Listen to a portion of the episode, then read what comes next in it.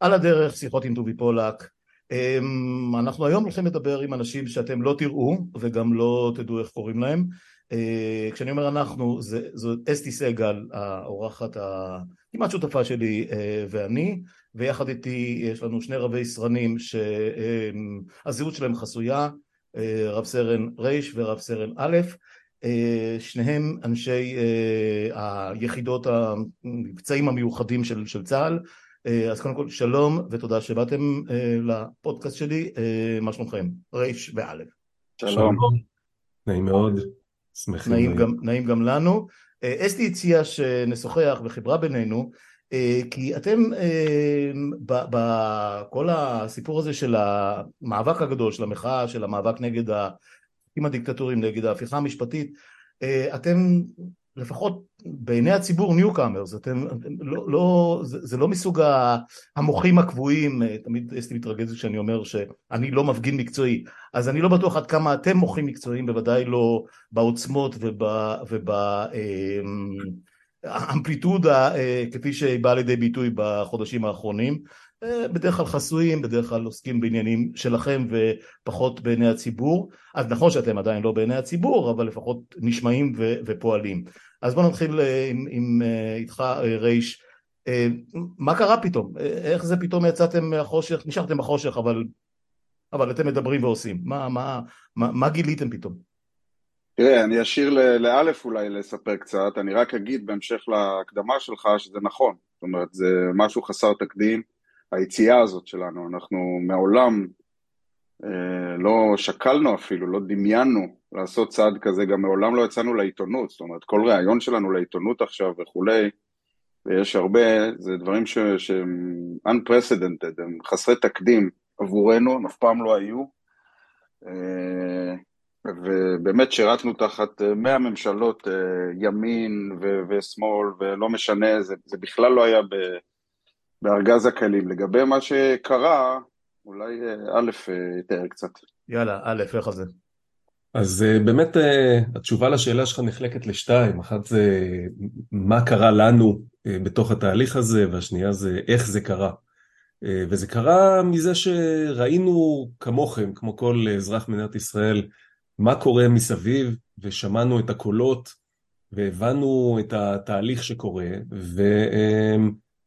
התחלנו לשמוע אנשים אה, מתראיינים ברדיו, מספרים בטלוויזיה, מה הם חושבים שהמשמעות, כי, כי אנשים לא יקלו עדיין בתחילת הדרך שמה זה בדיוק, והאם זה באמת יקרה ולאן זה הולך, אבל אה, בוקר אחד אה, בקבוצה של יוצאי ובוגרי המערך, מישהו שלח לינק לראיון שהוא התראיין בתוכנית רדיו ספציפית זה היה של בן כספית וינון מגל, אה, והוא אה, דמות אה, די ידועה כבר, קוראים לו יוסי לנגוצקי, הוא איש רב זכויות גם במערך וגם לאחר מכן בעולם העסקי, וספציפית בתחום הגז שהיה מאוד מאוד רועש בשנים האחרונות. כן, אסתי עסקה, רק אני רק אגיד פה בהערת אגב קצרצרה, שאסתי הייתה מהפעילות הבולטות של מאבק הגז לפני כמה זה כבר? שמונה, תשע כן, שנים. ויוסי לנגוצקי היה אה, דמות מאוד חשובה כן. שמאוד עזר לנו, לא שזה שינה הרבה, כן, המתווה עבר וכולי, כן. כן, אתה יכול להמשיך. אז, אה, אז יוסי התראיין ורצה להסביר, אה, יצאו אז באותם ימים הרבה עצומות, כן, עורכי הדין חתמו על עצומה ויוצאי אה, פה ויוצאי שם ושופטים לשעבר ואז חתמו על עצומה כל מיני בכירים לשעבר באמ"ן ובמערכת הביטחון והוא רצה להסביר למה חשוב היה לו לחתום על זה והוא שלח לינק לראיון בקבוצה אני האזנתי לראיון אה, והייתי מאוד גאה בו על זה שהוא יצא באמת מהצללים גם בהיבט הזה ונעמד מול גוף, גוף הכוח שהתחיל לדרוס שם את כל מה שעמד בדרכו כדי לקדם את ההפיכה. והפלא ופלא כמה דקות אחר כך הופיעה הודעה שם בקבוצה שזאת אה, קבוצה שעדיף לשמור בה על דברים שהם לא במחלוקת, על נושאים שהם לא אה, קונטרוברסליים ושעדיף אה, אה, לא לשלוח לינקים כאלה אני חושב שאני כבר בדיוק כתבתי כל הכבוד או איזושהי תגובה, ואז זאת הייתה התגובה שלאחר מכן, של חברים אחרים בקבוצה, זו קבוצה של כמה עשרות אנשים, היא לא קבוצה שיש בה את כל בוגרי המערך, היא לא קבוצה של כל בכירי המערך, היא קבוצה של אה, כמה עשרות אנשים שהתאגדו אה, וכולם אה, רצו ככה לעשות איזה שיתוף של מה קורה איתם בעולם העסקי, אה, לסייע אחד לשני, ו... באמת איזה מין אה, אה, חברות ארוכת שנים. networking אוהבים לקרוא לזה ב LinkedIn. ממש, ממש ככה, ואני לא קורא לזה כנראה networking, כי ה network גם ככה קיים. כן. Okay, אוקיי? זה, זה פשוט, הוא לא, הוא לא השתמשנו בו מספיק ביעילות, ולכן אה, הקימו את הקבוצה הזו. כשאני ראיתי את ההודעה הזאת אני די נדהמתי. וממש נשרפו לי כל הפיוזים בשנייה, אני חייב לומר שלא חשבתי הרבה לפני שכתבתי את התגובה שלי, וכתבתי שם ש... בעיניי דמוקרטיה זה לא דבר קונטרוברסלי, אבל אם כן, אז אני אשמח לדעת אם בקבוצה הזאת זה לא דבר שהוא אה, אה, מובן מאליו, ושבעיניי זה, זה, זה לא רק שזה ראוי, אלא שמאוד מאוד כדאי שנדבר על מה קורה פה בינינו. ומאותו רגע התחיל דיון אה, שרבים הקולות שנשמעו בו של אה, לא פה ולא עכשיו, וזה לא נכון לדבר על זה, ולא מעניין אותנו מה אנשים אחרים חושבים, ואנחנו רק באנו לעשות עסקים וכסף, וכאילו אה, כל הדיון הערכי ממש נבעט החוצה. ואנשים התחילו לכתוב לי בפרטי, שהם מסכימים איתי, אבל הם מפחדים לכתוב את זה בפורום הכללי, והם מפחדים להזדהות. ואני סיפרתי את החוויה הלא נעימה הזאת לרייש, ובעצם אה, ברגע שריי שמע על זה, אז גם הפיוזים שלו נשרפו קצת, וחשבנו מה לעשות, ו... ורייש אמר לי בוא נעשה עצומה, ונחתים עליה את כולם, והרוב יחתמו, ו... וככה נביע את דעתנו לא רק בקבוצה סגורה, אלא בצורה שהיא בריש גלי. יפה, אז uh, סתם ככה סקרנות, כמה באחוזים פחות או יותר מתוך, מתוך אלה שהיו בקבוצה מלכתחילה אכן השתתפו בזה, או נגיד כמה הסתייגו ולא הצטרפו?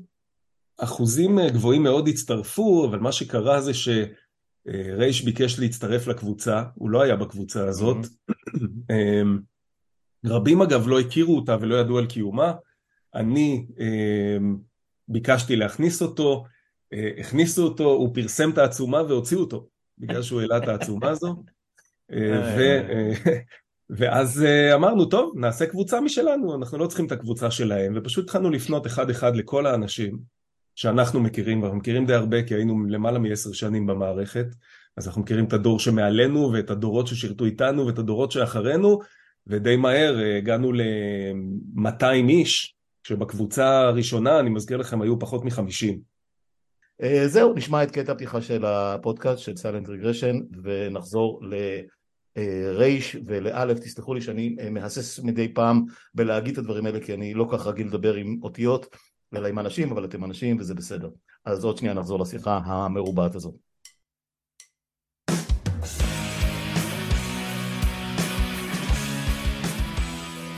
חזרנו, וכאמור אנחנו בשיחה מרובעת עם אסתי סגל, אה, רייש ואלף, ואסתי את אה, כאמור מרכזת את האתר ש... שמרכזת, מנהלת, עורכת אה, את האתר שמטפל בכל הפעילויות שמתרחשות סביבנו כבר חצי שנה ואת הסבת את תשומת ליבי לפעילויות אה, וחיברת אותי עם, עם רייש במקרה הזה.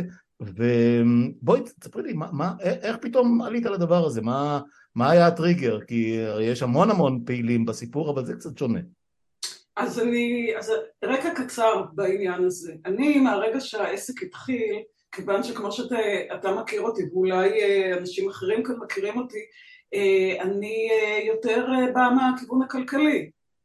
וחשבתי שמה שיכול לנצח את המאבק הזה זה יהיה שביתה, בהתחלה אני חשבתי על שביתה ואז הבנתי די מהר ששביתה לא תהיה. ובשיחה עם עוזי ארד הוא אמר לי שלדעתו מה שיכול להכריע כאן ולהציל ולעצור את הדבר הזה זה יהיה אם אה, תהיה אה, קבוצה גדולה של קצינים במערך הביניים של צה"ל שיגידו או שיתפטרו מהצבא או שיגידו שהם לא מוכנים לשרת תחת דיקטטורה. אמרתי לו שזה לא נראה לי שזה א' יכול לקרות כי זה הרי ממש הסוג של המיינסטרים של המיינסטרים וזה לא נראה לי שזה יכול לקרות וב' ממילא כבר הצבא מרוצף במתנחלים וכזה, זה לא נראה לי שהעסק יכול לעבוד. ובעודנו מדברים על העניין הזה, התחילו הניצנים הראשונים של יחידות שאמרו שהם לא, זה לא, כאילו בהתחלה הרי היו מכתבי אזהרה ואז החלטתי לעשות אינפוגרפיקה כי זה הלך והתעצם העניין הזה, אינפוגרפיקה מהרמטכ"לים לשעבר, סגני רמטכ"ל, אלפי פיקוד וכולי ומטה. ואז גם הגענו למקום שהטייסים הראשונים אמרו שהם לא ישרתו או לא יתנדבו במערך כזה ויחידות מיוחדות. טייסת 69 נדמה לי הייתה הראשונה הפיונירית של הדבר הזה. אוקיי, בתחנה 69 אינה עונה, אבל בכל אופן זה הצטבר לכמויות מאוד מאוד מאוד גדולות וכולם התנסחו בצורה כזו או אחרת מאוד ממלכתיים בזה. ואז פתאום בפעם הראשונה, אני גם, מה זה בשבילי יחידות מיוחדות, או זה כולי שריונרית, מה אני מבינה בדברים האלה, פתאום אני רואה תגובה מאוד חדה, לא מנסה להתנחמד ולא מעגלת פינות ולא מנסה להיות מאוד ממלכתית, וזאת הייתה התגובה של הממ"מים, נכון? ממ"מים קוראים לזה, נכון? מבצעים מיוחדים, כן. וזה צד עתיני. וכמובן העליתי את זה באתר וגם הפצתי בטוויטר ואז שמעתי ראיון, אני חושבת שזה היה אצל יעל דן, זה היה בכל מקרה בגלי צה"ל, זה היה יעל דן, אני חושבת שזה היה איתך רייש, נכון? כן, כן, זה כבר, זה כבר לאחרונה ממש, כן. כן, וזה היה המקום שאמרתי, כאילו, חייבים לדבר איתו, כי הנחישות הדברים המאוד חדים, הבוטים, מאוד בוטים, התגובות שלכם הן מאוד בוטות, מנוסחות להפליא, אני כמי שמגיע מהקופי מאוד מתלהבת מהעניין הזה, אבל מאוד בוטה, מאוד לא מעגל פינות, אמרתי, אני חייבת, ואז יצרתי איתך קשר. כן. והשאר זה היסטוריה, כן, זהו. כן. עכשיו, מה שאני רציתי לשאול, אחרי שסיפרתי איך הגענו עד הלום, אני חייבת לשאול כי אני כל הזמן תוהה איך זה להיות, הרי אתם בסופו של דבר בפעילות שלכם, במה שאתם עשיתם לאורך השנים, המקום שאתם נמצאים מבחינה אישית, וזה באמת המיינסטרים של המיינסטרים של הביטחוניות הישראלית, לא איזה שמאלנים, שמאלנים כמוני או אה, סוג של אנשים שלא מאמינים במערכת, אתם חלק מהמערכת. איך זה, איך ההרגשה להיות עכשיו במקום שאנחנו נמצאים כבר שנים? מנודים, מותחים בכם דברים איומים. אני התרגלתי לזה, כאילו, כבר המון שנים שהוציאו אותי מהקונסנזוס, אבל איך זה להיות האנשים שאתם הייתם עמוד השדרה של כל הדבר הזה, נערצים ברמות שכאילו כמעט רמות של אלים במדינה הביטחונית הזאת, ופתאום להיות מוקעים על ידי איזשהו אספסוף לא ברור. איך, איך, איך אתם מרגישים עם זה?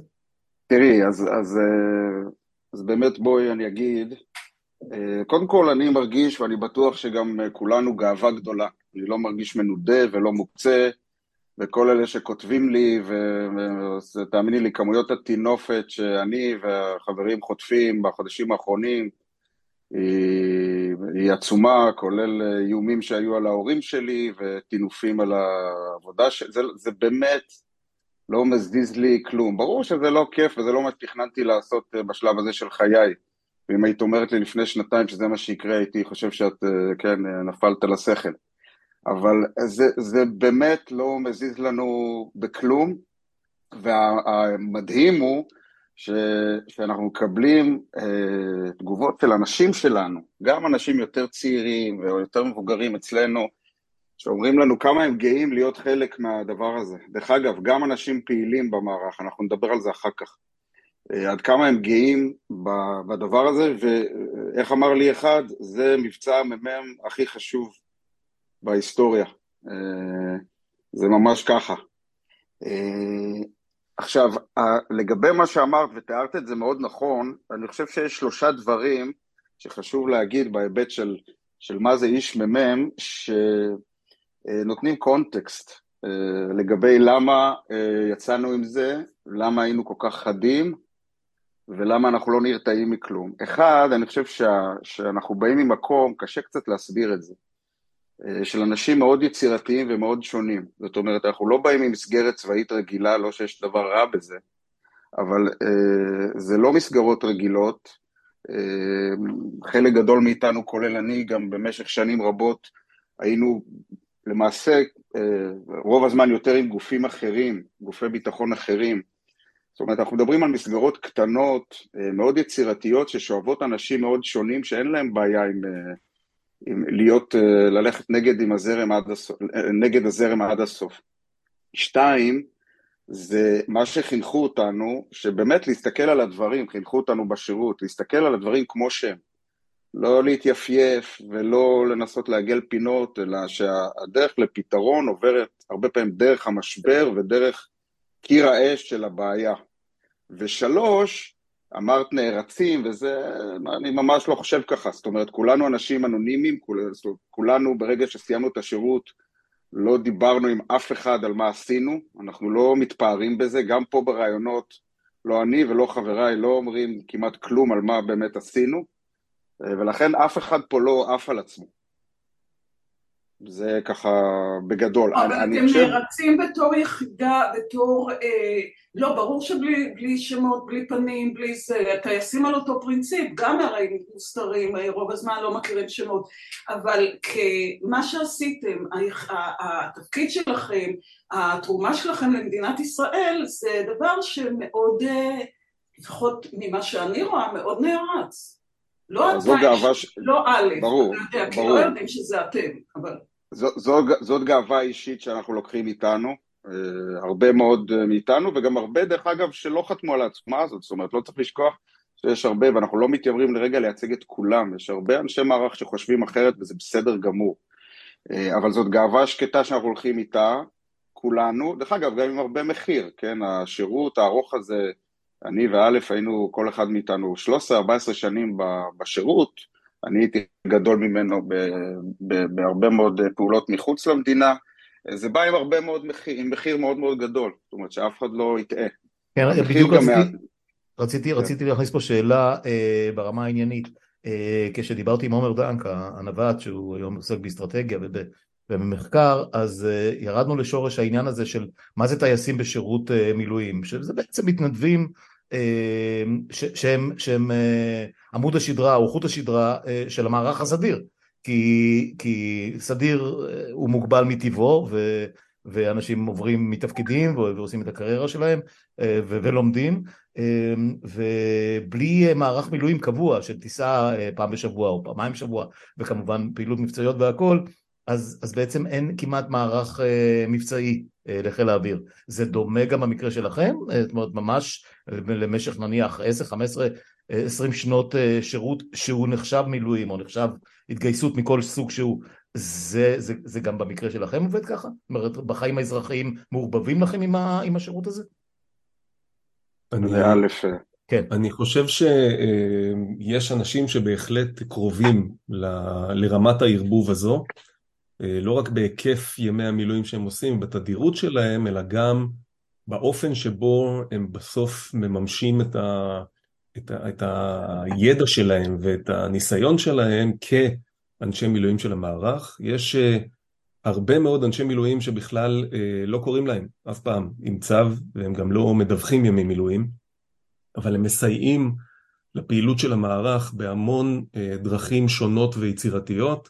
חלקן אה, אזרחיות לחלוטין וחלקן אה, גם אה, ממש צבאיות ויש כמובן את האנשים שעושים מילואים יותר סדירים נקרא לזה, מוסדרים עם צו ומגיעים להתאמן ומגיעים להיות בכוננות ומגיעים ללמוד ולהתעדכן ולהיות, לשמור על כשירות. אז במובן הזה יש גרעין די גדול של אנשים שהם מאוד דומים לטייסים גם בהיבט הזה של ההתנדבות כמובן, אבל גם בכמה שזה חלק מהחיים שלהם, גם אחרי שהם יוצאים מהמערך. אה, ו, וזה אפילו, הייתי אומר, יותר מהטייסים, במובן הזה שאתה באמת אה, לא מכריחים אותך. זאת אומרת, הטייס, הוא, המדינה השקיעה בו כמה מיליוני דולרים בהכשרתו, ועכשיו היא באמת צריכה אותו לאורך שנים, כי, כי הוא כוח המחץ שלה, אה, אפילו שהוא איש מילואים ואזרח. אבל אה, איש הממ"מ, כשהוא יוצא לאזרחות הוא יכול להתנתק לחלוטין מהמערך, הוא יכול, אה, אה, אף אחד לא אומר לו תשמע אתה צריך להיות הצבת חירום בשבוע, ביום בשבוע בטייסת הזו, בטייסת הזו, ו- וזה רק יותר מחזק את הרצון, את הרצון החופשי של אנשים לבוא, להיות חלק, לתרום, אה, להמשיך ללוות את מה שקורה, ויש רבים ו- וטובים כאלה. כמובן, לפי מחזור החיים, כן? מי ש... אה, מאוד מאוד מבוגר כבר, כנראה עושה פחות, מי שיותר צעיר עושה יותר, אבל יש הרבה מאוד ימי מילואים שנעשים במערך. זו כן. באמת אולי אני אוסיף, וזה באמת קצת קשה לפעמים להסביר בדקה באיזה ראיון וכולי, אבל כמו שא' אמר, זה באמת, כל מה שקורה במערך הוא לא קונבנציונלי, אה, כולל זה. זאת אומרת, מדמיינים מילואים, אז זה משהו מאוד אה, סטנדרטי או ברור לאנשים, אבל, אבל כמו שא' אמר, זה לא, זה לא עובד ככה. לכן אני מעדיף לקרוא לזה יוצא המערך מאשר בהכרח אה, מילואימניקים. זאת אומרת, יש הרבה מאוד דברים שהמערך והמדינה צריכים, אה, שהם קריטיים מאוד ורגישים, אה, שאותם יוצאים מתבקשים לעשות, לעזור, לסייע, לא נוכל לפרט פה, אבל לפעמים אה, יום או שבוע של דבר כזה שווה אה, אין סוף אה, למדינת ישראל. צריך גם להגיד שאם דיברתם על ההתחלה, אז בהתחלה חשבנו שיהיה לנו 20, 30 וזה יהיה הישג. כשיצאנו עם זה היינו 100 בסוף פברואר, היום אנחנו כ-800 וזה... אתם לא ידעתם שיש כל כך הרבה אנשים ביחידה.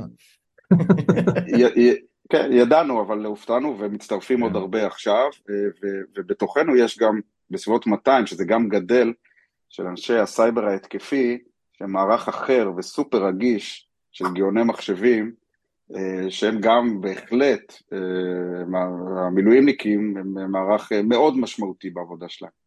אז אני, אז אני פה... לעדכן אותי שאני אעדכן את האינפוגרפיקה, כי אצלי רשום 200.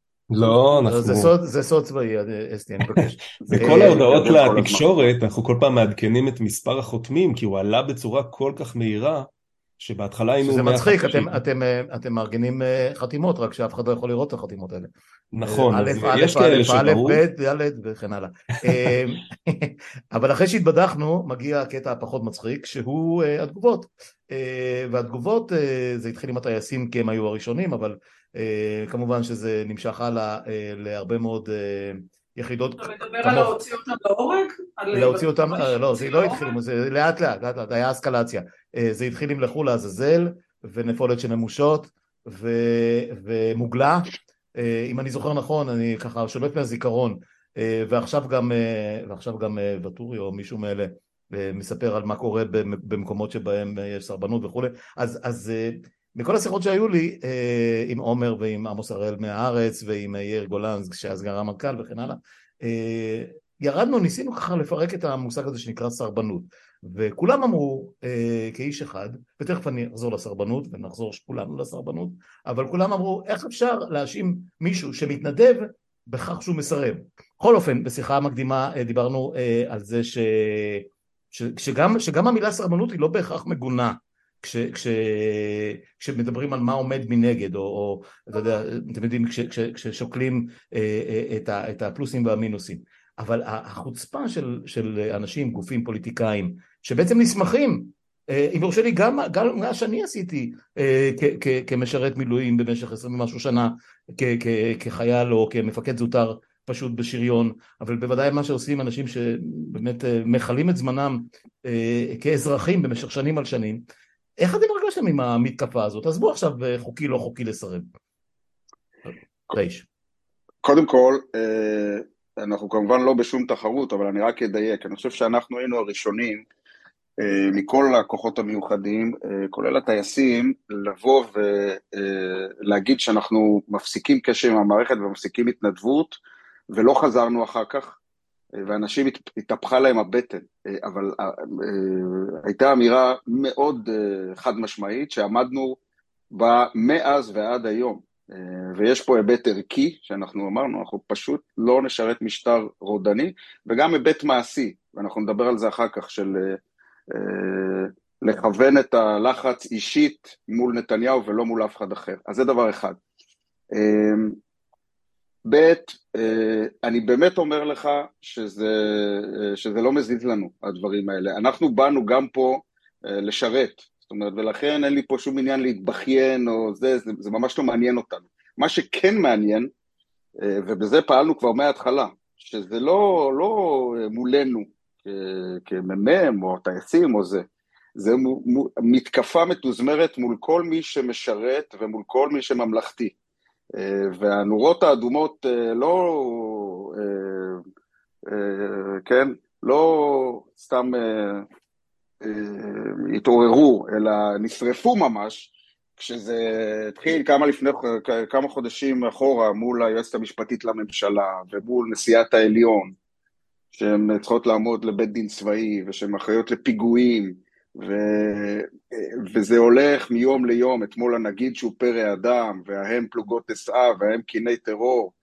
זה הדבר, זה הדבר, ולכן גם באנו באמירה כבר בפברואר מאוד ברורה שאנחנו אה, מגנים, כן, אנחנו אמנם לא מיליציה ולא מחליפים את השב"כ, ואנחנו, כל מה שאנחנו עושים זה בלתי, בלתי אלים ובגדר החוק, אבל שאנחנו עומדים לצד היועצת המשפטית לממשלה ונשיאת העליון, והיינו שם ליד הבתים שלהם וליד המשרדים שלהם, עם אמירה מאוד ברורה.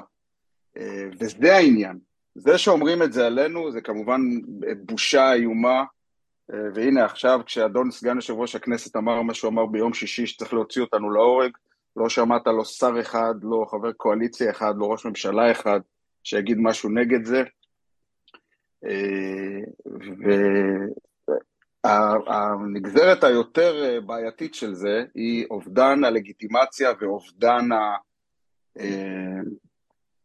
הסיבה אה, או המניע. זאת אומרת, אנשים שמסתכלים על הדבר הזה, גם מילואימניקים וגם אנשים פעילים, מסתכלים למעלה על ראש הממשלה ועל שרים, ואומרים, הוא צריך להחליט, הוא צריך להחליט אם הוא רוצה אותנו, את הנפש ואת הגוף שלנו בשביל משימות מסכנות חיים, או שהוא רוצה להוציא אותנו להורג. זאת אומרת, מי הוא? מה הוא רוצה? עכשיו, ברגע שהוא לא מגיב לאמירות האלה, אז ההבנה היא שהוא מסכים איתם, שהוא באמת רוצה להוציא אותנו להורג אולי. ו- וזה האסון, שאנשים אומרים, רגע, אז בשביל מה? אז בשביל מה עכשיו שאני אעזוב משפחה ואצא לחו"ל איזה פעילות? בשביל מה שאני אבוא בשיש שבת לעשות את מה שאני צריך ביחידה? בשביל מה? שהם אחר כך יגידו שהם רוצים להוציא אותי להורג, או להוציא, להוציא להורג את הדמוקרטיה. והנגזרת השנייה של זה היא אובדן הלגיטימציה. זאת אומרת, אה, שהם אומרים, למה שאני אציית? למה שאני אציית לדבר הזה?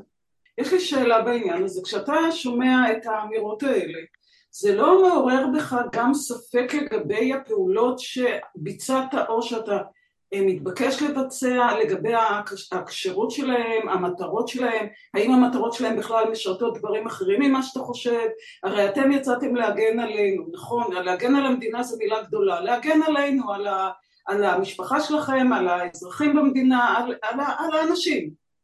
האם בעצם זה לא מעורר בכם ספקות לגבי כשרות המשימות שנשלחתם או תשלחו אליהן? חד משמעית כן, ואני רוצה להגיד שזה מתקשר לשאלה שגם את שאלת קודם, עם אה, איך זה להיות פתאום במצב שבו אנחנו המותקפים ואנחנו המושמצים ואנחנו לא בקונצנזוס החמים והדביק.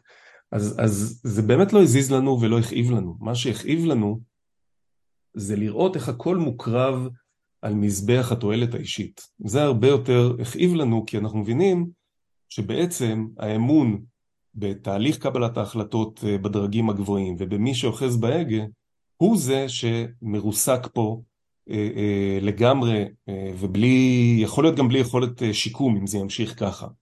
ובעצם אמון נוצר כשרוכשים אותו, והאנשים במערך שירתו הרבה מאוד שנים בקודש הקודשים של הביטחון הלאומי, האמינו שהם עושים דברים שחלקם לא כל כך נעימים אמ, והם עושים אותם בשביל מטרה אה, נעלה, ופתאום רואים שאין שום מטרה שהיא יותר נעלה מהתועלת האישית של אדם זה או אחר, אה, והכל מוקרב על המזבח הזה. זה הדבר שהכי הכאיב לנו, ובגללו יצאנו, ואמרנו את האמירה קודם כל הערכית הזאת, שאין שום סיכוי שאנחנו אה, נשרת שלטון שהוא לא מוגבל על ידי החוק, שהוא uh, קובע את החוק והחוק לא מגביל אותו ובדיוק uh, זאת הסיבה uh, להגיד עד כאן.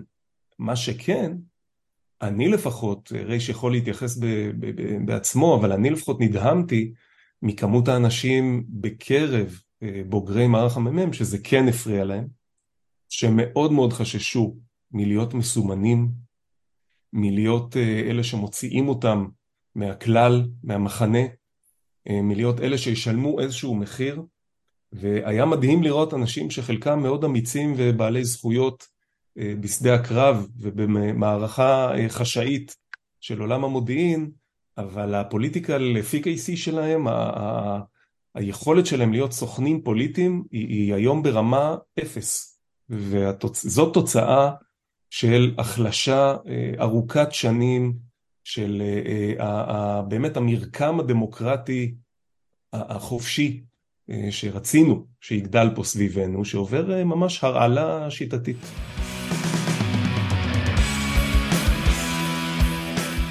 יכול להגיד שאני לא יודע אם אתם בין אלה שמתאספים מדי בוקר או מדי סוף שבוע מול הבית של דיכטר, לדוגמה, שהיה ראש שב"כ והיה לוחם בסיירת מטכ"ל, אם אני זוכר נכון, לוחם, מפקד, קצין, mm-hmm. ומה שנהיה מהאיש הזה כ... כסמל, האיש עצמו פחות מעניין אותי, לא, לא ניכנס אליו בכלל, זה פשוט אתה יודע, מורש, אתם יודעים, מורשת, מורשת ו, וניסיון של אה, עשרות שנים, הבן אדם כבר לא ילד, אה, זה נמחק, זה נמחק על מזבח, כמו ששניכם אמרתם במילים, אחר, במילים כאלה או אחרות, אה, על מזבח הנהנתנות האישית והערצה או כניעה לאיזשהו מנהיג סמכותני, טוטליטרי, ואין שום דבר מעבר לזה, זה, זה די מדהים לראות, ואנחנו רואים את זה, הם לא היחידים כמובן, יש עוד הרבה, נכון. ואני רוצה, רוצה ללכת עוד צעד נכון. אחד קדימה, כן, ואני רוצה ללכת עוד צעד אחד קדימה, דרך אגב, כן, כן רייץ'.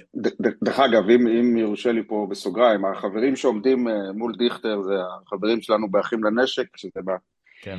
מיחידות אחרות והצבא הגדול, וגם החברים של יוצאי שב"כ, אה, וזה נכון מאוד מה שאתה אומר, זאת אומרת, אני כבר לא בוחן לב וכליות, ואני לא יודע מה כל אחד השיקולים וכולי, אבל זאת בדיוק הנקודה שגם אמרנו מההתחלה, שדמוקרטיות מתות לא רק בגלל בעל הפרטנזיות אה, להיות הרודן, זאת אומרת פה יש לנו רודן מודרני, ברור לחלוטין שזה, שזה אדון נתניהו, ודרך אגב אין פה עניין מפלגתי, יש הרבה מאיתנו שהם אנשי ימין שגם הצביעו ליכוד, אפשר להיכנס לזה, זה, זה ממש לא עניין. אה, אבל ברור לחלוטין שהוא באובדן בלמים והוא, הוא מכוון. הפואנטה היא, הפואנטה היא שדמוקרטיות מתות בגלל כל האנשים מסביב, השרים, חברי קואליציה, לפעמים גם חברי אופוזיציה, שומרי סף, ששותקים. וזה הדבר. אה, ולכן גם, דרך אגב, יצאנו בקריאה מאוד בלתי שגרתית לפני כמה חודשים, גם לרמטכ"ל, שגדל אצלנו ביחידות הרצי, וגם אה, לראש מוסד, אה, דדי, שגדל אצלנו ביחידות ואנחנו מכירים אותו טוב, וגם לרונן ראש השב"כ, ששוב, אותו דבר גדל אצלנו. ואמרנו להם, חברים, את מה שאתם חושבים ואומרים בחדרים סגורים, אתם צריכים להגיד לציבור באומץ, וזה שישראל היא מדינה חזקה והאיומים החיצוניים לא יכריעו אותה, אבל האיום הקיומי האמיתי פה עכשיו הוא איום פנימי שלא תהיה בו דמוקרטיה. וזה חלק מהמכלול, זאת אומרת, זה שעת המבחן הגדולה של שומרי הסף וכל הסובבים את אותו אדם שיצא מאיפוס. אה, אני לא הייתי יכול לנסח את זה טוב יותר, אז, אבל אני כן אוסיף משהו. אה, תשמע, אה, בראש, תשמעו, אני צריך לזכור שאני מדבר עם כמה, בראש האופוזיציה לכאורה, למרות שהוא לא, לא ראש האופוזיציה הרשמי, עומד מישהו שהיה רמטכ"ל. והפסאדה הזאת, המראית העין של שיחות בבית הנשיא, וגם אה, כל הפעילות הפוליטית שלו, כשאני מסתכל על זה אה, בפרספקטיבה דרך המשקפיים שלכם, של אנשים ששירתו ומשרתים, אה, ו, ותמיד אני מניח שעשיתם את הדברים שעשיתם, ואחרים שעשו את הדברים שעשו, יצאו למקומות האלה כשידעו שהרמטכ"ל מאחוריהם, וראש שב"כ מאחוריהם, וראש מוסד מאחוריהם, וראש מערך המבצעים המיוחדים מאחוריהם והכל. פתאום הם שותקים, פתאום האנשים האלה לא מצייצים. אני לא זוכר את גנץ, אם יורשה לי לנקוב בשמו כאן, אה, אה, אומר משהו, קם ומתרומם ומכסח את האם-אימא של הקרעים ושל הדיסטלים ושל האליהו,ים וכל החבורה הזאת ש, שפשוט אה, שופכים, שופכים את כל התינוקות יחד עם מי אמבטיה ואני, זה, זה פשוט מדהים אותי. זה, נעזוב עכשיו את, ה, את מפלגות השלטון, מדברים, אני, אני מדבר איתכם על, על כל, כל השאר, כל מפלגות, כמעט כל מפלגות, לפחות האופוזיציה הראשית. זה בלתי נתפס בעיניי. אה, אה, ומכאן אני רוצה להמשיך איתכם עוד, עוד צעד אחד קדימה, הזכרתם את הקטע הפוליטי. תראו, אנחנו, כמו שאסתי אמרה, מסומנים, אה, מי יותר, מי פחות, עיתונאים אני רגיל כל חיי מרגע, מרגע שסומנתי כמישהו שלא הולך לערוצים הימניים או לטלוויזיה הימנית או לעיתונים הימניים או מה שלא יהיה.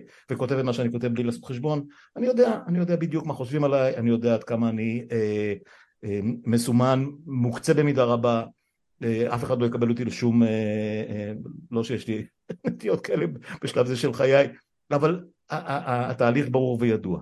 אתם הייתם מחוץ לכל הדבר הזה, וכמו שאמרתם אתם יכולים להצביע מצד אחד במרץ, מצד שני אולי ל...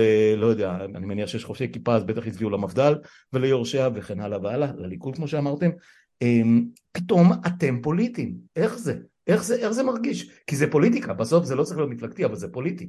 אני אגיד אולי, תראה, אנחנו כן יודעים טוב מאוד את הגבולות שלנו, ואנחנו בתוך מחאה שהיא של גוף אה, יוצאי אה, צבא וגוף רגיש מאוד, לכן אנחנו מאוד נזהרים בדבר הזה, וכמו שאמרתי, עד היום לא עשינו דבר כזה בכלל, ואנחנו כן יודעים את גבולות הגזרה שלנו, את תקרת העצומה שלנו שאנחנו דבקים בה, דרך אגב, העצומה היחידה שלא השתנתה, אני חושב, בארבעה חודשים האחרונים, זה אומר שהיא הייתה מדויקת ולצערי עדיין מאוד רלוונטית.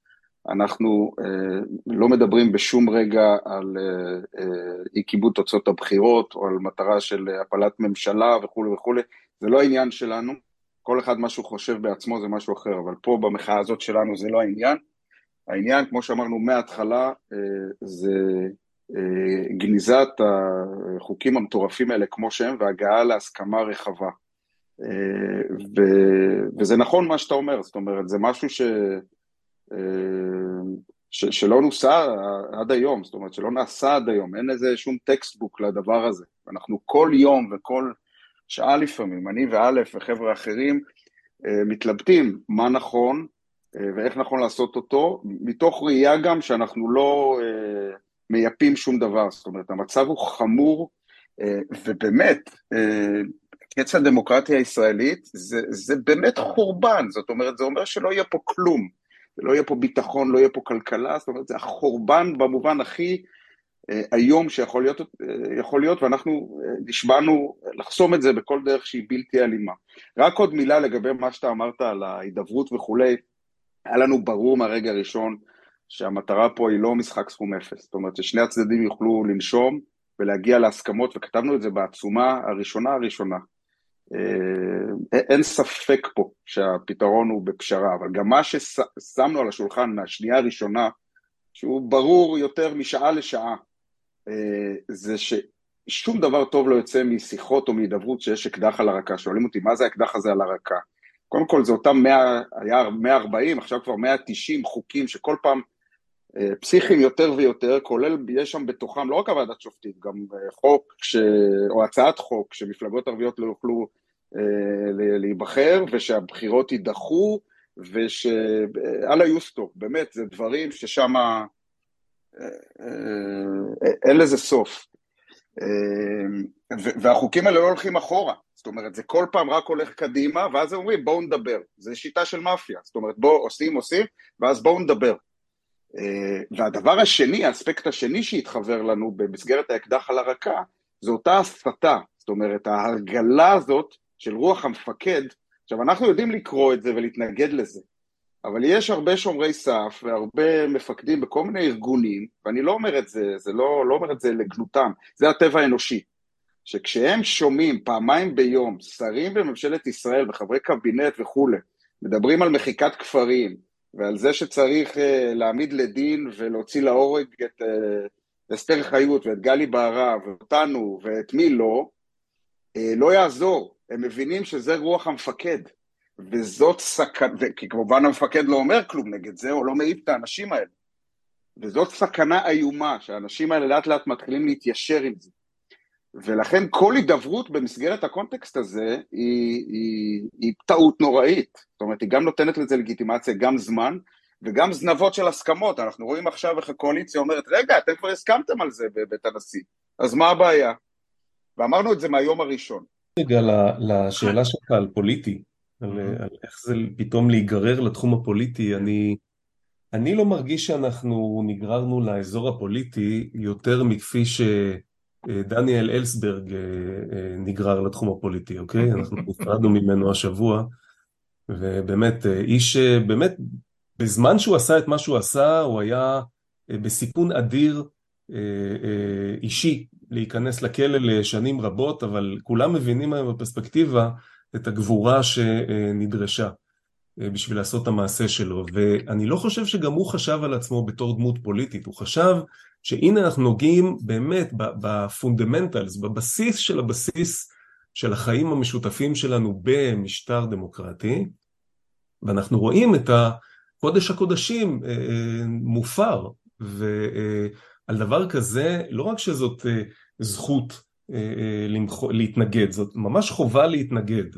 וככה אנחנו מרגישים, שאנחנו בסך הכל ממלאים את החובה שלנו, יש לה מחיר, כנראה יהיו לה מחירים, אנחנו לא חושבים על זה, אנחנו בעיקר חושבים על הנזק ארוך הטווח אה, גם לביטחון, שאותו ראינו ראשון, כי אנחנו מבינים בזה והתעסקנו בזה הרבה מחיינו, אבל גם לכל שאר המערכים האחרים, כולל אגב חינוך ורפואה ודברים אזרחיים לחלוטין, אה, אנחנו מאוד מאוד חוששים ממינויים בלתי ראויים שממש ירכיבו את המערכת מלמעלה, אה, ירכיבו בקוף, ממש ריקבון מוחלט.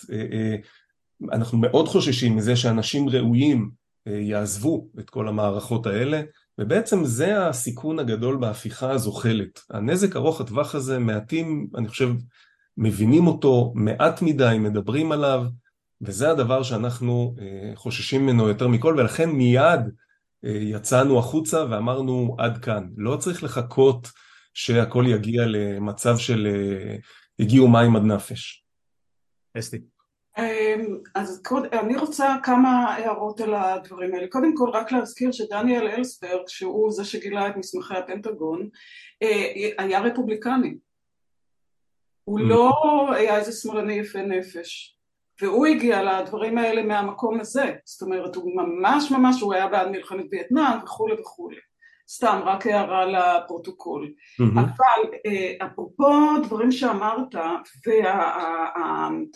וההפיכה המשטרית הרי היא לא רק בנושא המשפטי, היא בנושא הכלכלי, היא בחינוכי, אנחנו רואים את הזוועות שקיש עושה עכשיו, ההשתלטות על המל"ג, על הזה, על... כאילו אנחנו רואים את זה מכל הצדדים, הבריאות, הכל. נכון. אז אני רוצה כאן משהו שהגיע באחת הקבוצות שאני נמצאת בהן, אה, אני רוצה לקרוא לכם את זה ולשאול שאלה בהקשר של העניין הזה, בעצם יש לי שתי שאלות, בזה, שאלות די רחבות. אה, ואני קוראת את, ה, את הידיעה כמו שהם ניסחו אותה, מאוד, אה, מאוד ברור. הבוקר דיון הזוי בוועדת החינוך, הימין המשיחי במתקפה על, כפר, על הכפר המיתולוגי בן שמן שמזכיר מתקנים למחנה הקיץ של פורום המשפחות השכולות, המשפחות השכולות הישראליות פלסטיניות, כן? Mm-hmm. חבר הכנסת מלביצקי מאיים על מנהלת כפר הנוער המיתולוגי בן שמן בהפסקת התקצוב. חברת כנסת סון הר מלך מגדפת את מנהלת הכפר, משמיצה אותה, מבטיחה לה שהיא תרדוף אותה ואת צוותה. חבר כנסת אלמוג כהן מאיים שיבוא לכפר ויפוצץ את מחנה הקיץ. עכשיו למה אני קוראת את זה?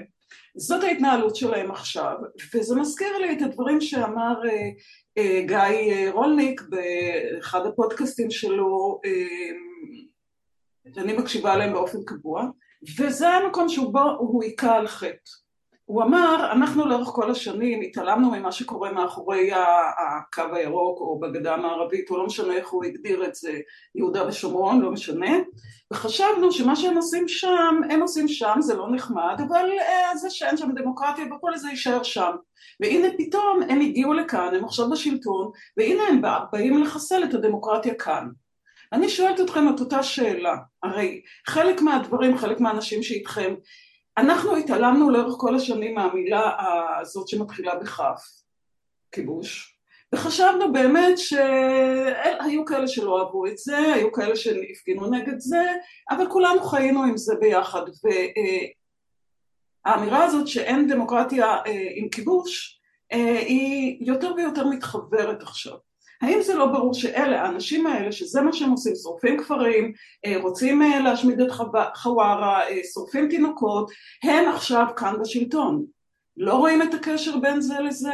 לא, אתם לא חושבים שהגיע הזמן באמת ל, ל, להבין שזה הסיפור וזאת הבעיה ולתקוף גם את הנקודה הזאת? כי יש ויכוח מאוד גדול כמובן במחאה על הנושא הזה. אז זה דבר אחד שרציתי לשאול והוא בעיניי אה, פשוט כל יום אנחנו רואים את זה, אנחנו פשוט רואים את הקריטריונים שנוהגים בגדה המערבית. עכשיו מגיעים לכאן, גם ההתנהגות של השוטרים אלינו, אה, גם החוקים שמעבירים, שאגב חלק נכבד מהחוקים שרייש דיבר עליהם, אה, לא, לא כתוב שם אנחנו הולכים לעשות זה וזה זה בכל מיני מילים מכובסות, צריך באמת להבין את מה שמוסתר מאחורי המילים. אבל זה לא משנה, את כל מה שהם עושים שם הם בעצם מביאים לכאן עכשיו. זה צריך להיות אה, מאוד ברור ולפי דעתי, ומעניין אותי לדעת מה אתם חושבים, צריך לשים את זה על השולחן. זו שאלה אחת. ושאלה שנייה, בסופו של דבר אנחנו נמצאים כאן בסיטואציה שנעמי קליין הגדירה אותה כל כך כל כך נכון, דוקטורינת ההלם. זה בא אלינו מכל הכיוונים, זה אי אפשר כבר לעצור את זה, כאן זה גם החינוך, ובזה, ואי אפשר כל הזמן לרוץ מפה ולשם ולעצור את הדבר הזה. מה אתם חושבים על זה? כי דווקא בתור חדשים בעניין, כי אני עוקבת אחרי זה כבר עשר שנים, אני ראיתי איך שזה הולך וזה מגיע לזה, אבל אתם חדשים. איך אתם חושבים שאפשר לעצור את המבול הזה? תודה. אני, אני אשמח להתייחס אה, אה, לשתי השאלות. אני אתחיל מהשנייה, אין ספק שמדובר בדוקטרינת הלם, וזאת באמת ההגדרה המדויקת ביותר. המענה הכי טוב להתנהלות כזו היא, היא הלם חזרה. זאת אומרת, לא צריך להעלות לאט לאט את הווליום, ולא צריך אה, אה, להיות, לגלות את האיפוק, ולא צריך להיות אלה שכל הזמן אומרים אחים אנחנו ובואו נשב ונסביר ונדבר, אלא אה, צריך בדיוק לעשות את צעדי הנגד שמותאמים לדוקטרינה כזאת, שהם צריכים להיות מאוד חזקים, מאוד ברורים, מאוד לא מתנצלים, אה, ומאוד אה, אה, מעוררים בצד השני את התחושה שגם אנחנו יודעים להשתגע. ואני חושב שרייש במובן הזה הוא האיש הנכון במקום הנכון, כי הוא יודע להתמודד עם, עם הדוקטרינה הזאת בצורה הכי טובה, וההודעות שהוא מפרסם הן כנראה ההודעות הכי טובות אה, של כל הגורמים ביחד אה, בעיניי בחודשים האחרונים. אה, והתייחסת לזה באמת בתחילת הדברים ואני בטוח שיש עוד הרבה אנשים שחושבים כמוך. לגבי השאלה הראשונה, זאת שאלה, אגב, שאלתכם על פוליטיקה היא באמת שאלה פוליטית, ואני רוצה להגיד משהו מאוד מאוד פשוט, כל הדברים האלה היו קיימים מתחת לפני השטח הרבה שנים. אנחנו ידענו מה קורה שם, אנחנו ידענו שזה לא בדיוק בסטנדרטים של אה, תוך הקו הירוק, אם לומר אה, to say the least, אבל בסוף, מה שמאפשר את הצפת הביוב הזה אה, למעלה, שלא טופל, זה בסוף בן אדם אחד, זה ראש הממשלה. ובאמת איתרע מזלנו שהתכנסו פה כמה וכמה גורמים משחיתים ומושחתים, שביחד אה, אה, היום מבצעים את דוקטורינת ההלם הזאת ומפעילים מכונת רעל אחת גדולה נגד כל מה שבנינו פה, אבל רק לפני כמה שנים אותו בן אדם אה, לא ישב בממשלה אחת עם האנשים האלה ולא ראה בהם שותפים לגיטימיים והבין את המחיר של לחלוק איתם ממשלה. הבן אדם הזה איבד את הצפון ותמיד היו סימני שאלה לגבי כשירותו הערכית והחינוך שהוא קיבל בבית, אבל היום כבר אין שום סימני שאלה, כי הוא פשוט מראה לנו את זה בכל משפט שהוא אומר, מהערבים נוהרים ועד uh, השמאלנים uh, שכחו מה זה להיות יהודים ועד uh, ימינו אנו. אז, אז בעיניי עדיין יש הבדל מאוד מאוד גדול בין מה שקורה שם, באזורים שקראת להם שנמצאים תחת המילה שאסור להגיד אותה, שמתחילה בכף, שלנו אין שום בעיה להגיד אותה, אני אומר את זה בציניות, ומה שקורה בקו הירוק, אבל ההבדל הוא שכרגע יש בן אדם שהוא אה, אה, באמת מקריב את הכל, את כל מה שיקר לכולנו, על מזבח התועלת האישית שלו, וכדי להימלט מאימת הדין. זה ההבדל היחיד שיש פה בעיניי. אני רוצה רק להוסיף, אני חותם על כל מה שאלף אמר, הוא כרגיל מנסח את זה מעולה, שלגבי שה... הזכרת את ה... למחוק כפרים וכולי, אנחנו היינו הכי חדים והכי תקיפים שנייה אחרי שהזבל הוורבלי הזה יצא, זה לא היה רק ורבלי, הם גם באמת שרפו שם באותו לילה.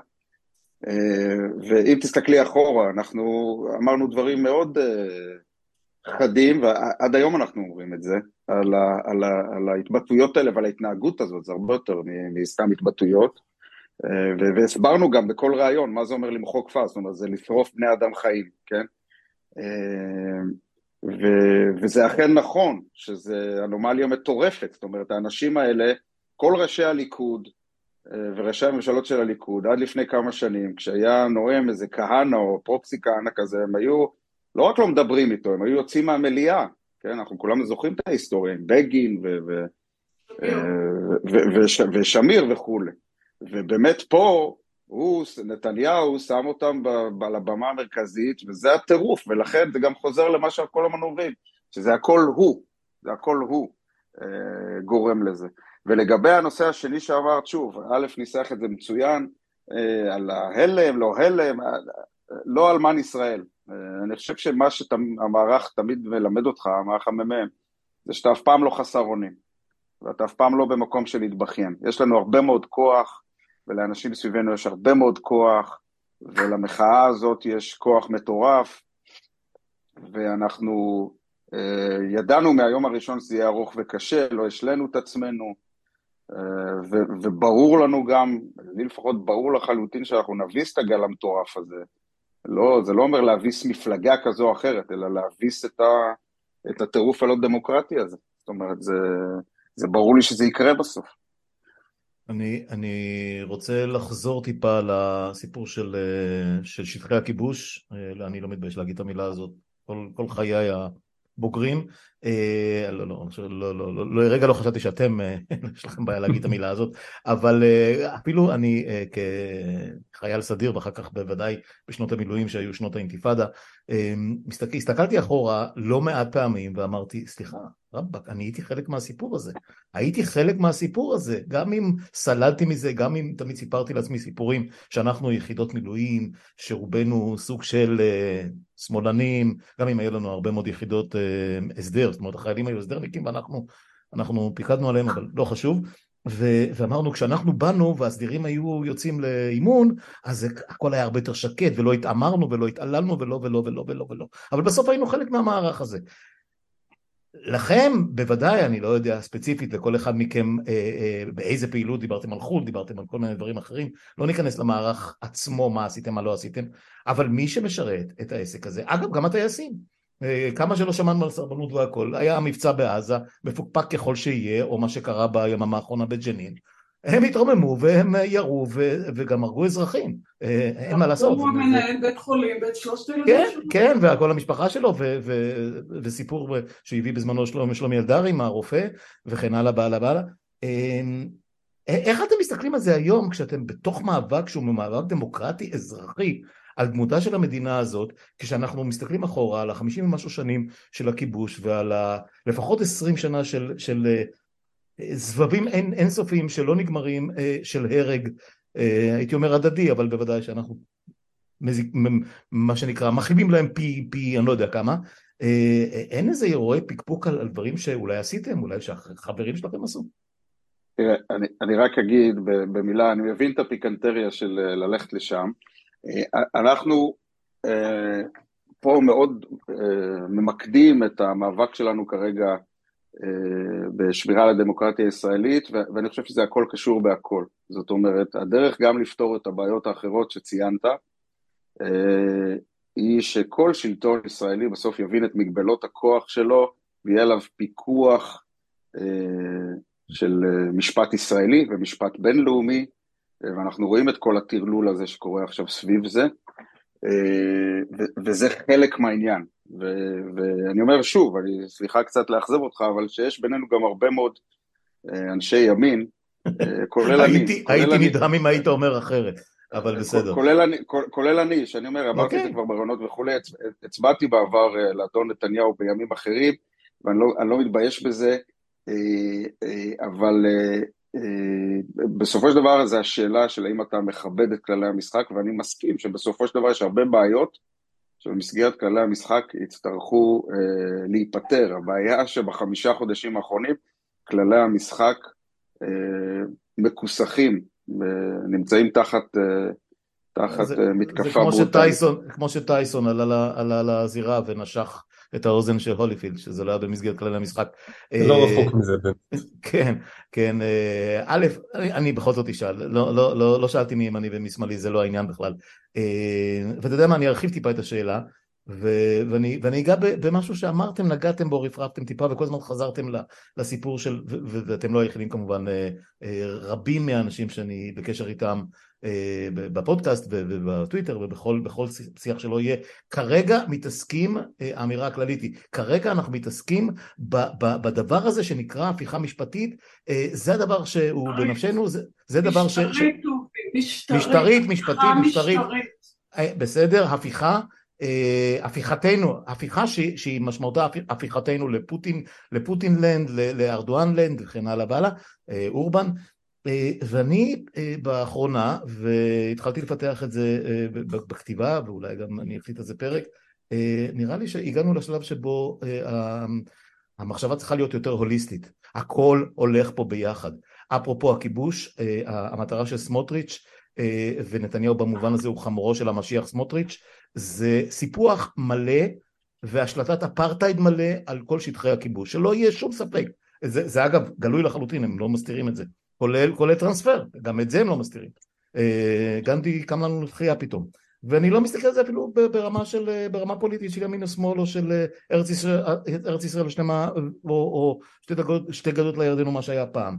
נדמה לי שאם אנחנו נבודד אך ורק את הסיפור הזה של ההפיכה המשפטית, מהר מאוד במסגרת סוג של, מירכאות כפולות אני אומר, הסכמה כלשהי, אה, רק יועצים משפטיים, רק אה, עוד שופט, פחות שופט וכולי, הם יגנבו לנו את כל מה שנבנה כאן מהיום שההורים שלנו הגיעו מאירופה או, מ, או ממדינות ערב, אה, מהיום שאנחנו עומדים על דעתנו משנות החמישים שאני נולדתי בהם ועד, ועד הנכד שלי שנולד לפני שנה וחצי, נדמה לי שהגענו לשלב שבו ההפיכה המשפטית היא חלק מתוך מכלול הרבה יותר גדול, אני אשמח להגיד. אבל לכן אני אומרת הפיכה משטרית, אבל אני רוצה כן. להגיד משהו, אתה מדבר על המשפטי, ואני חוזרת שוב לנושא החביב עליי שהוא הכלכלה, כן? It's the economy stupid.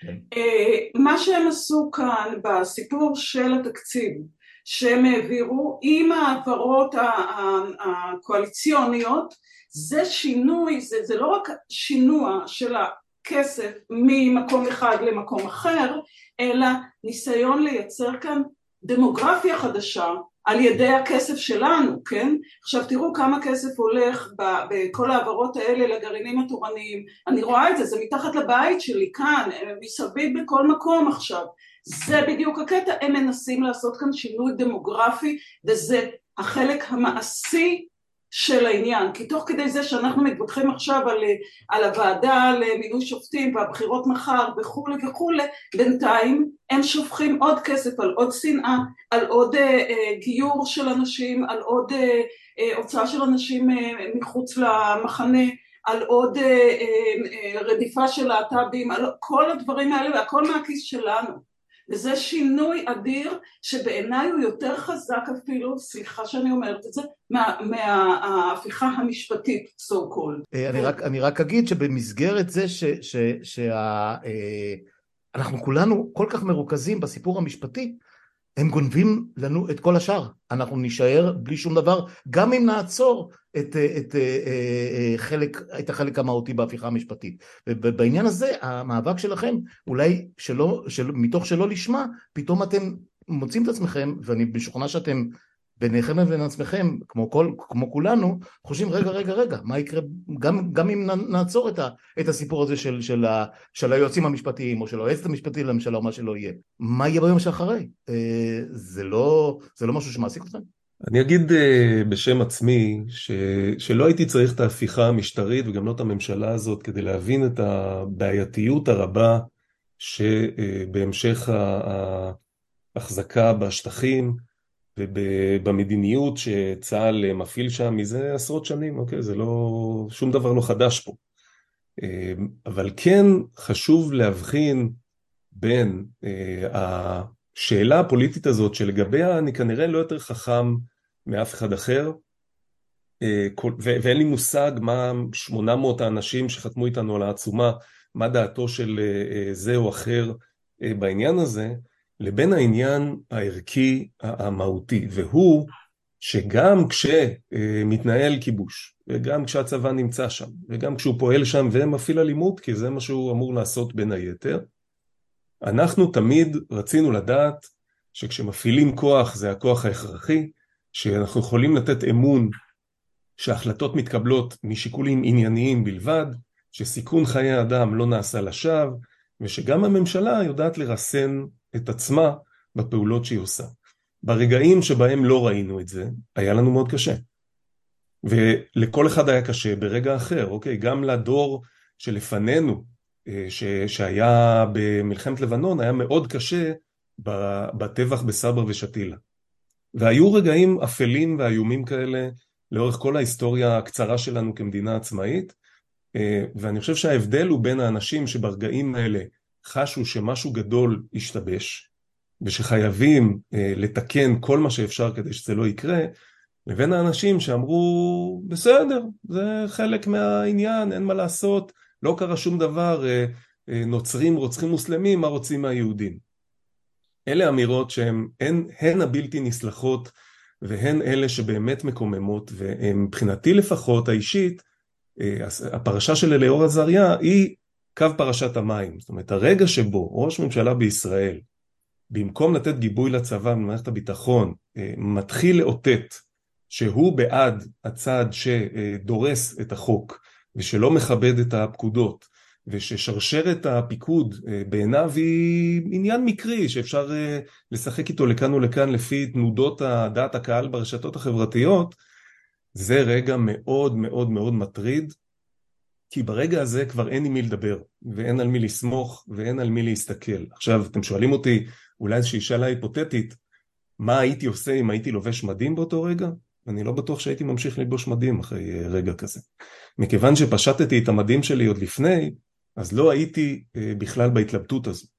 אבל ישאל את עצמו כל אה, חייל וכל קצין וכל לובש מדים, כל בוקר את השאלות הערכיות האלה, ו- ואז כנראה מצבנו יהיה טוב יותר בכל מובן ובכל קנה מידה, ואני לא חושב שזה היה צריך בשביל זה את ההפיכה המשטרית, או אה, אה, את הממשלה הבאמת איומה ונוראה שיש לנו היום שמחריבה גם את הכלכלה וגם את החינוך וגם זכויות להט"ב שרוצים להחריב וכן הלאה וכן הלאה. אה, לא היה צריך את זה בשביל זה, צריך פשוט לחזק את המימד הערכי ומה שעושה ראש ממשלתנו זה בדיוק ההפך. אני רוצה רגע מילה לפני שרייש ידבר. אני דווקא חולקת עליך, אני חושבת שכן היה צריך את ההפיכה המשטרית, כי זה פתאום גרם לציבור להתחיל לדבר על הנושאים הערכיים. לפני זה כל אחד היה עסוק בענייניו, חוץ מכמה אקטיביסטים כמוני נגיד, וזה, רוב האנשים, אתה יודע, חיו את חייהם ולא התעסקו בנושאים האלה. ופתאום עכשיו אתה שומע דיונים באמת עמוקים של הציבור על נושאים ערכיים. אני מבין, אני מבין מה את אומרת, שהדיון הערכי היה חסר ולפעמים עקר ולפעמים אפילו לא קיים. לא היה קיים. על, בדגש על עידן אה, ממשלת השינוי שאמרה על מה יש לנו להתווכח, 80% מהדברים אנחנו ממילא מסכימים. אה, אה, אז כן, במובן הזה אני מסכים. אבל, אבל אני מתכוון שלא היינו צריכים את ההפיכה המשפטית כדי לדעת שכשאתה כובש עם אחר, אז החובת ההוכחה היא עליך, להראות שאתה אנושי ושאתה מפעיל את הכוח רק כשהוא נחוץ, כפי שכשאתה נלחם במלחמת לבנון השנייה, שאז עוד הייתי לובש מדים, אה, אתה צריך לוודא שאתה לא פוגע בחפים מפשע. ובאירועים ששמעתי שם על פגיעה בחפים מפשע, היה לי מאוד מאוד קשה, גם אם זה לא המוכר של עם אחר, אה, הפלסטינים במקרה שאנחנו מדברים עליו, כי בסוף זה עניין של ערכים, ולצערי יש אנשים שנמצאים במקום לא נכון, אה, עם הרבה מאוד כוח ומעט מאוד אה, ערכים, ואז קורים אסונות. כן, ריש. אני דווקא חושב, בלי קשר לנושא ספציפי, אני, אני באמת חושב שעל ה, על הרוב הגדול של הדברים אפשר להגיע ל, להסכמות. אני חושב שהקיצוניים המטורפים שעושים רעש לא נורמלי, הם אה, אחוזים בודדים מאוד בסופו של דבר מהאוכלוסייה. הטרגדיה שלנו שהם עכשיו אה, מקשקשים בכלב, זה הזנב שמקשקש בכלב. אבל uh, אני, אני בטוח שאם מנטרלים את מנגנון הרעל, שחי מזה, כן, איך נתן אשל אמר, שהמנדט שלנו זה השנאה, על זה אנחנו, זה הנמר שאנחנו רוכבים עליו. אנחנו כאילו כבר לא זוכרים מה היה לפני זה, אבל uh, ביום שזה ייחלש, אני מקווה שהוא יגיע בהקדם, והרעל הזה לא, uh, לא יהיה מסביבנו, אז אפשר על הרבה מאוד נושאים, לא על כולם, אבל הרבה מאוד נושאים להגיע להסכמות. Uh, וזה נקודת התקווה שלי. זאת אומרת, כל אלה שאומרים uh, זה סוף העולם ועכשיו יהיה ישראל ויהודה וכולי, אני לא חושב, אני חושב שאנחנו, אה, שאנחנו רחוקים מזה מאוד, אה, אבל, אה, אבל בהחלט משהו מהותי צריך להשתנות ב, בהורדת ההרס באלף שבדיאלוג פה.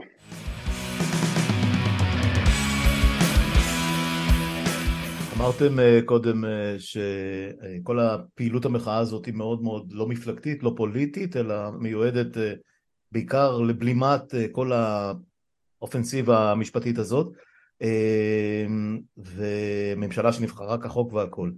ואני רוצה לאתגר אתכם, אולי ככה לקראת סיום, כי אנחנו כבר מספרים שעה ארוכה. סליחה, למה?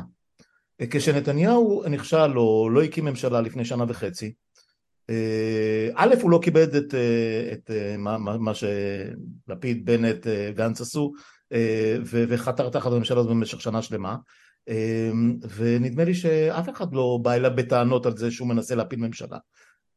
להפיל, לנסות להפיל ממשלה באמצעים דמוקרטיים לא אלימים, אני חושב שזה דבר לגיטימי לגמרי. ואתם חזרתם ואמרתם, אני לא יכול לספור כמה פעמים, שהבעיה שה, העיקרית היא בזהותו של מי שעומד בראש. עכשיו, זהותו של מי שעומד בראש, זאת זהותה של, הממש... של הממשלה. ובממשל דמוקרטי, במדינה דמוקרטית, בחברה דמוקרטית, ממשלה צריכה להיבחר כחוק, היא צריכה לכהן כחוק, וזכותה וחובתה של האופוזיציה לשאוף להפלתה בכל רגע נתון. ושל האזרחים שנפגעים מזה. למה לא בעצם? כן. חובתה של האופוזיציה. יפה, אמרתי כן. לא זכותה, חובתה וחובתה, של נכון, האופוזיציה. נכון, נכון. ו- וכשהצד השני עשה את זה, אני לא מדבר על מה שקרה ב-1995 עם שלושה, עם שלושה כדורים בגב, אני מדבר על מה שקרה לפני שנה וחצי, ואני מדבר על מה שקרה ב- בין 2006 ל-2000, או בעצם בין 2003 ל-2009, כשנתניהו חתר וחתר וחתר וחתר, עד שבסופו של דבר השיג את השלטון. אם הוא אה, אבי אבות החטא, אנחנו צריכים להילחם בו, באמצעים דמוקרטיים, לא אלימים. למה אתם נרתעים מזה? אני לא חושב שאנחנו נרתעים מזה, כמו שאנחנו חושבים שהתפקיד שלנו בסיפור הזה הוא אה, מאוד מאוד מסוים. אה, אנחנו באמת לא אנשים פוליטיים במובן הזה שלא התפקדנו למפלגות ולא אה, רצנו לכנסת וגם כנראה רובנו מבין ה-800 איש שחלו העצומה גם לא היינו בהפגנות קודם, אני רואה לפעמים, אני פוגש אנשים שחתמו בהפגנות ואני רואה את הפנים שלהם, הם עדיין בשוק מזה שהם מוצאים את עצמם בהפגנה ומחזיקים את הדגל וצועקים אה, אה, דמוקרטיה. אה, אבל אני חושב שהרבה מאוד אנשים, זה בדיוק תפקידם. אם הם הצביעו בקלפי למפלגות שהיום נמצאות באופוזיציה, או לאלה שלא הצליחו להיכנס אפילו לכנסת, אז בהחלט חובתם לנסות לערער גם מבחינה פוליטית על סמכותה של הממשלה הזאת ועל היכולת שלה להמשיך לנהל את המדינה בכזאת רמה של טרלול.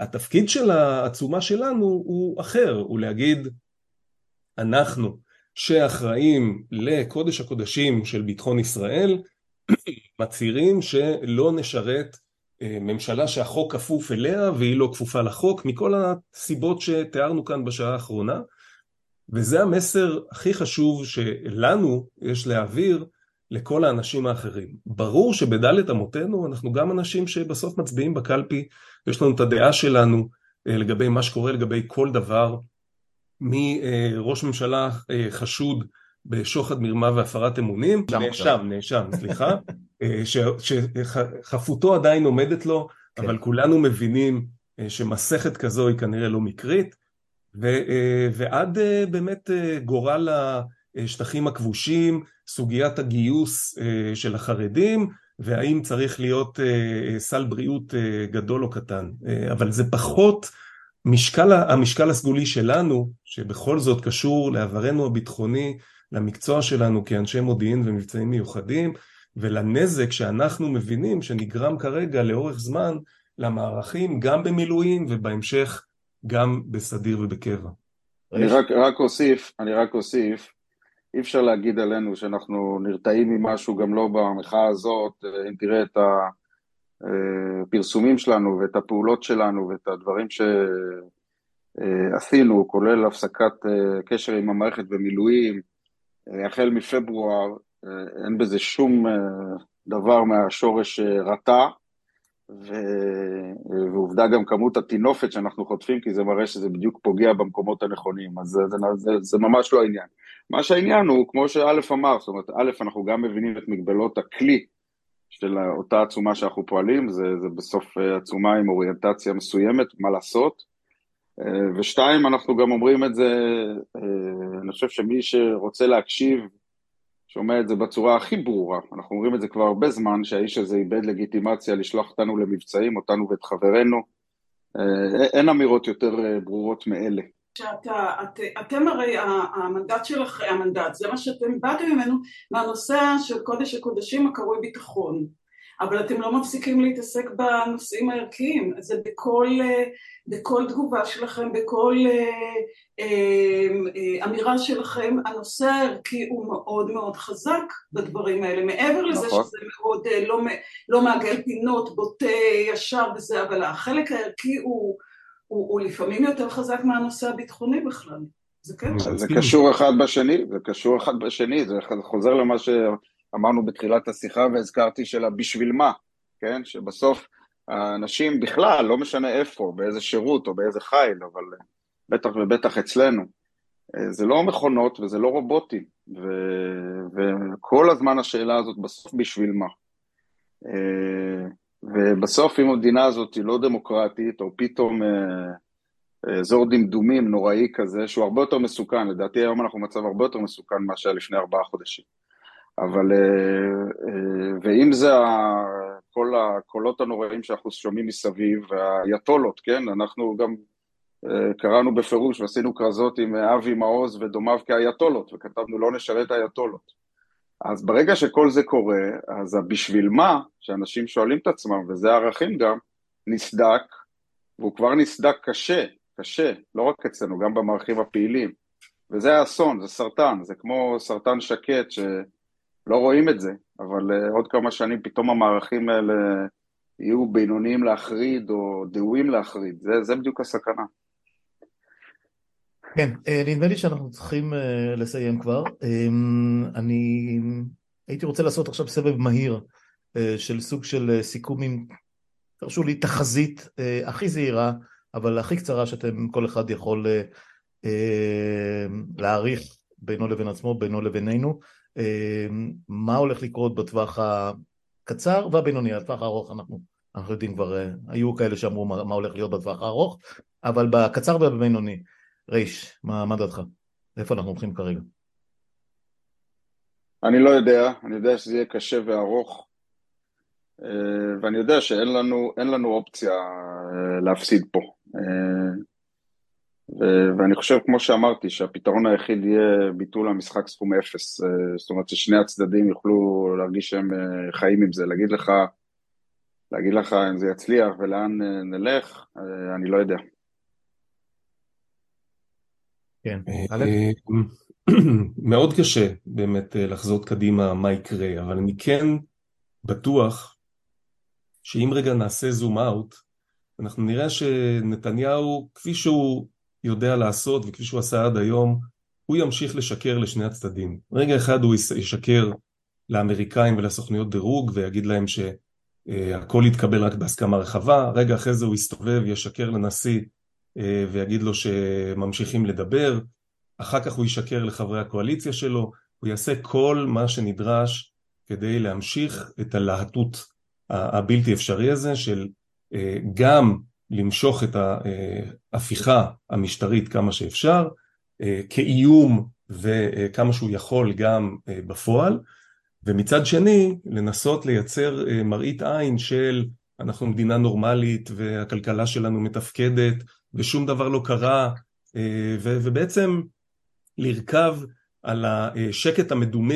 שנשמע רגע אחרי תאונת דרכים, כן? גם, גם אחרי התאונת דרכים יש איזה רגע כזה לפני שהסירנות מתחילות שיש שקט, אז, אז הוא אומר הנה תראו התנגשנו ולא קרה שום דבר אפילו הצוואר לא כואב. אבל מה שאנחנו נצטרך להמשיך לעשות זה כל הזמן להנכיח את השקר הזה ולדרוש מכולם תלישת המסכות ואנחנו מאוד מאוד מקווים שבזה יעזרו לנו גם הפוליטיקאים המקצועיים, כן, ראשי האופוזיציה שעד עכשיו לא הראו שהם מבינים איך מתמודדים עם דוקטרינת ההלם ולא הראו שהם יודעים איך לענות באותו מטבע לגדול המסיתים. אם נדע לענות לו באותו מטבע ואם נדע לא לחשוש גם מלהיות חזקים וגם מלהיות לא נחמדים אז אני חושב שאנחנו נצליח לבלום את הדבר הזה בטווח הבינוני אפילו אם בטווח הקצר פה ושם יהיו רגעים כאלה כמו פיטורי שר בגלל שהוא מתריע על סכנה חמורה לביטחון ישראל. יהיו עוד רגעים כאלה ובסופו של דבר אין לי ספק שהדבר הזה ייעצר. אסתי, איך את התרשמת מהשיח של השעה ורבע, שעה ועשרים דקות האחרונות? אני יכולה להגיד לא, כאילו, איך התרשמת? אני יכולה להגיד מה אני חושבת, כאילו, אחרי מדברים, אני חשבתי לעצמי מה אני חושבת על העניין, אז אני, טובי יודע, אני תמיד אופטימית בגלל שאני בקטע האקטיביסטי וכשאני רואה את כל האנשים שמסביבי שנלחמים על הדברים שאני מאמינה בהם זה נוסח בי תמיד תקווה וברור לי שאנחנו ננצח אבל במקרה שלנו הספציפי נכון שזה נורא מסובך, הרי אני העליתי את זה גם קודם, את דוקטורינת ההלם, את זה שזה מגיע מכל המקומות, מה שקיש עושה בחינוך למשל זה בעיניי זוועה, הכלכלה, הכל. מה שקרה עכשיו, אמרתי את זה גם לרש באחת השיחות שלנו קודם בהתכתבויות שלנו, זה שפתאום אנשים שמעולם לא היו איתי בשום מאבק, חלקם הגדול לא היו אף פעם בשום הפגנה חלקם, אני הייתי במאבקים נגדם, אני תמיד אחזור על כל בכירי משרד האוצר והאנרגיה שבמאבק הגז הם היו האויבים, פתאום אני עם יוג'ין קנדל עומדים באותו זה, פתאום וכולי.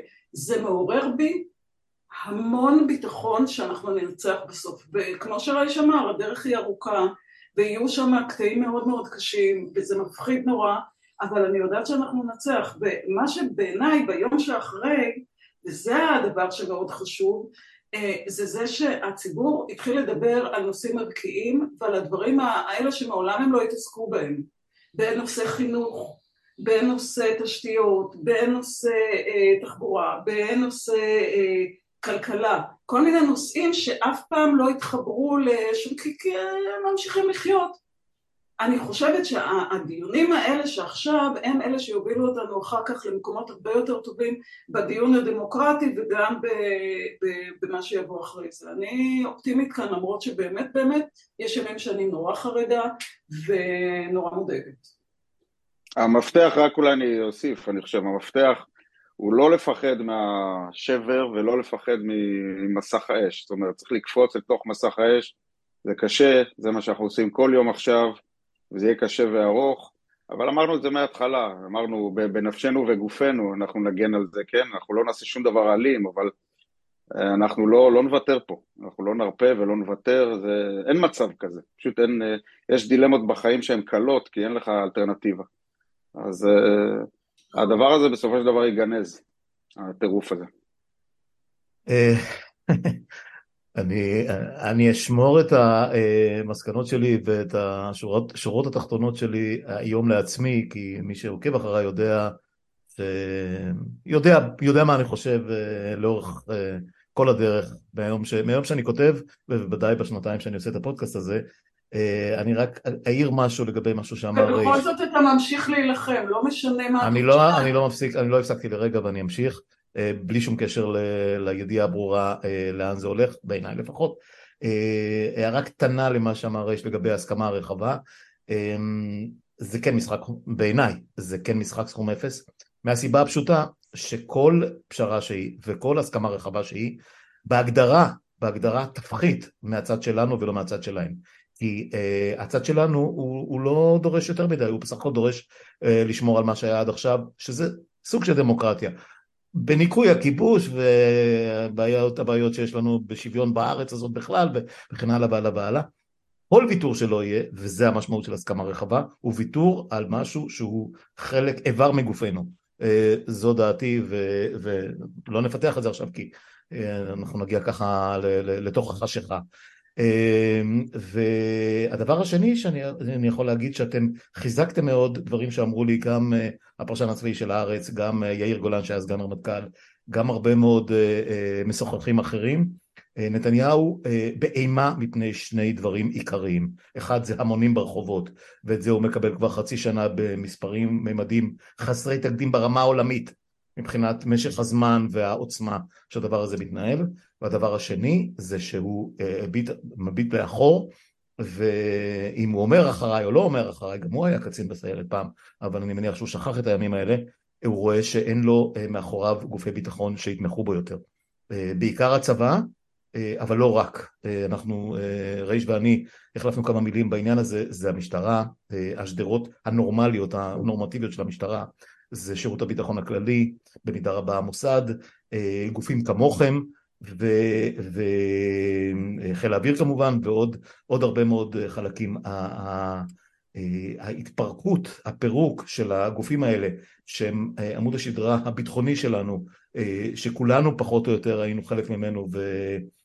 כולנו, כל מי שהיה, אה, והוא היה השלד שהחזיק אותנו פה איכשהו בחיים, אה, לא איתו. וזה משהו שהוא לא ראה את זה מגיע, וכולם אמרו לי, הוא היה מוכן להתמודד עם הכל, לא עם זה. אה, וזה קצת מעודד, כי אתם, אתם וחבריכם נעמדתם על רגליים אחוריות, ובעניין הזה, אני לא יודע אם אני מופתע, אבל זה מעורר השתאות. אמ, זהו, תודה שבאתם, אה, למרות שאתם חסויים, אנחנו אה, כבר יודעים פחות או יותר איך אתם נראים, אנחנו מכירים את השמות שלכם, אה, אבל לגבי כל השאר הם יחכו עוד קצת, שתהיו בפנסיה או בדימוס או וואטאבר, ואם בכלל. השמות שמורים במערכת. השמות שמורים במערכת כמו תמיד, ומאחורי המסך השחור ביוטיוב. תודה לרב סרן רייש ולרב סרן א', תודה לאסתי סגל. תודה לכולכם, תודה. תודה, תודה. נקווה שעשינו משהו היום. ביי ביי.